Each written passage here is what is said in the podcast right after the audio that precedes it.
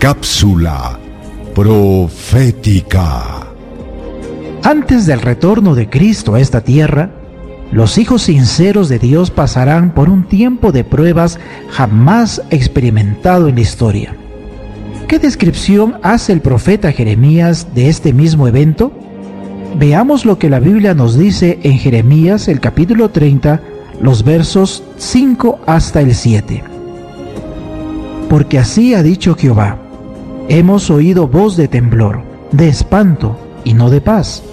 Inquirid ahora y mirad si el varón da luz, porque he visto que todo hombre tenía las manos sobre sus lomos, como mujer que está de parto, y se ha vuelto pálidos todos los rostros. Ah, cuán grande es aquel día, tanto que no hay otro semejante a él.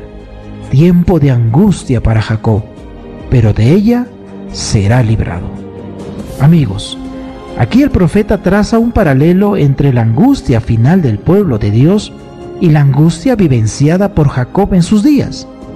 En Génesis, el capítulo 32, leemos la historia de la angustia de Jacob al saber que su hermano Esaú, a quien había engañado, venía a su encuentro con 400 hombres.